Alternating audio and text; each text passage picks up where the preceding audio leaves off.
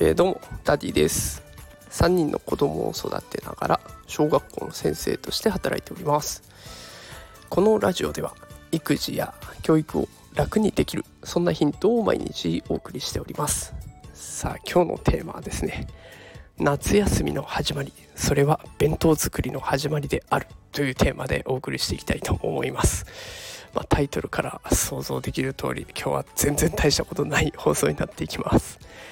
いやほんもうねあのきっと今日あたり今日明日あたりが終業式1学期終わりますっていうところがね多くあるんじゃないでしょうか。でここはね子供たちからしたらハッピーですけど親御さんからしたら辛い時期が始まるんじゃないでしょうか。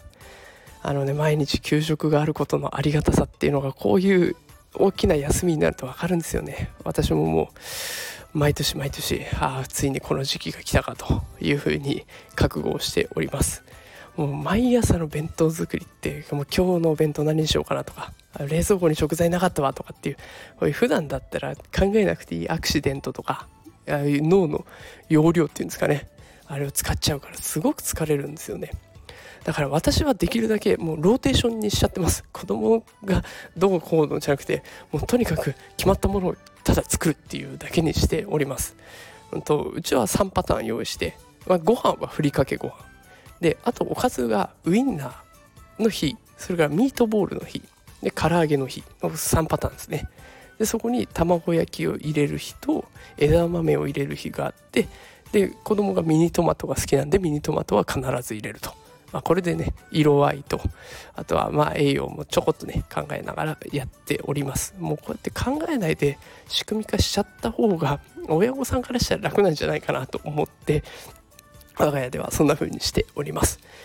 弁当作り始まっていきますね。是非皆さんもあんまり無理せずねお子さんがお腹いっぱい食べて元気に帰ってくりゃいいやと腹をくぐってまあ流れ作業じゃないですけど、うん、少し肩の力を抜いてやっていってみてはいかがでしょうか。一緒に頑張ってやっていきましょう。ということで今日は弁当作りについてのお話をしてみました、ねえーと、また明日からも放送続けていきますのでよかったら聞いてみてください。それでは今日はこの辺で。さようなら。